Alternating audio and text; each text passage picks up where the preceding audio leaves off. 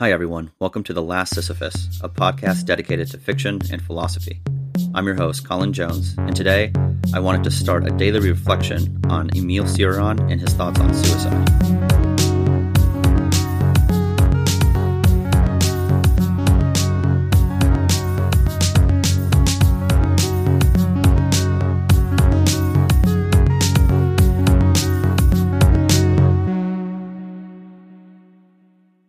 One of the most famous lines quoted by the Romanian philosopher Emil Cioran comes from his book entitled The Trouble with Being Born. He says, quote, It's not worth the bother of killing yourself, since you always kill yourself too late. The mental gears rolling over in my head jammed and hitched when I first heard and subsequently read this line. It did not appear to me to make much sense. It seemed too cute. But began reflecting on each word, working out what Cioran could have possibly meant by such a simple phrase. Then it struck me. Cioran was presenting an airtight case against the prospect of suicide. That is not to say it is unjustified to think about the idea of suicide, but that because we are living, it makes no sense in the end to kill ourselves. This falls in line with Albert Camus' idea of the absurd because, well, it is literally absurd to deprive yourself of life if you cannot consciously cash in on the potential benefits of that deprivation. Another individual who goes into detail about this dilemma is the South African philosopher David Benatar, who addresses this idea in his book Better Never to Have Been.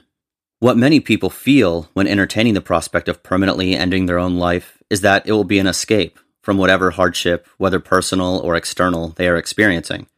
Today, this may include all that has transpired amid the coronavirus pandemic and its subsequent consequences, the rise of mental health issues being just one example. This desire to end one's life may be authentic, and it may be justified, I cannot make that determination.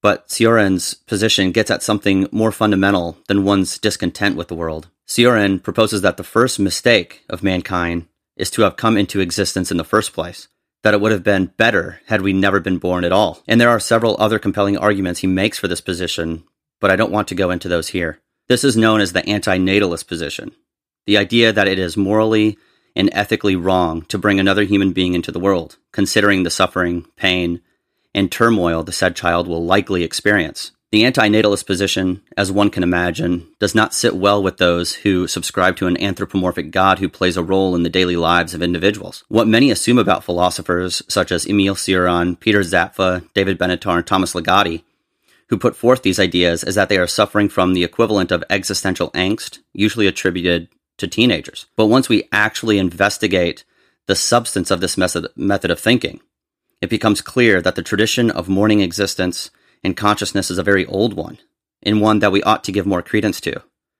This method of thinking, sometimes characterized as a branch of philosophical pessimism, certainly summons a kind of malaise and despair. But does that mean we should avoid thinking about these things altogether? And I'll leave you with a line from Thomas Ligotti's Conspiracy Against the Human Race, one of my favorite books. He says, quote, For the rest of the Earth's organisms, existence is relatively uncomplicated. Their lives are about three things survival, reproduction, death, and nothing else. But we know too much to content ourselves with surviving, reproducing, dying, and nothing else. We know we are alive and know we will die. We also know we will suffer during our lives before suffering. Slowly or quickly, as we draw near to death. This is the knowledge we, quote, enjoy as the most intelligent organisms to gush from the womb of nature. In being so, we feel shortchanged if there is nothing else for us than to survive, reproduce, and die. We want there to be more to it than that, or to think there is. This is the tragedy. Consciousness has forced us into the paradoxical position of striving to be unself conscious of what we are hunks of spoiling flesh on disintegrating bones. Close quote. If you enjoy these daily reflections, you may also like my podcast, where I talk about fiction and philosophy and how the two blend together. New episodes air every Friday on Spotify and Apple Podcasts soon to be available also on Google Podcasts. If you have any questions or concerns, feel free to reach out to me on Twitter or Instagram at the last Sisyphus, or shoot me an email at collinjones15 at protonmail.com. That's C O L L I N Jones, the number 15 at protonmail.com. Thanks, and I'll see you next time.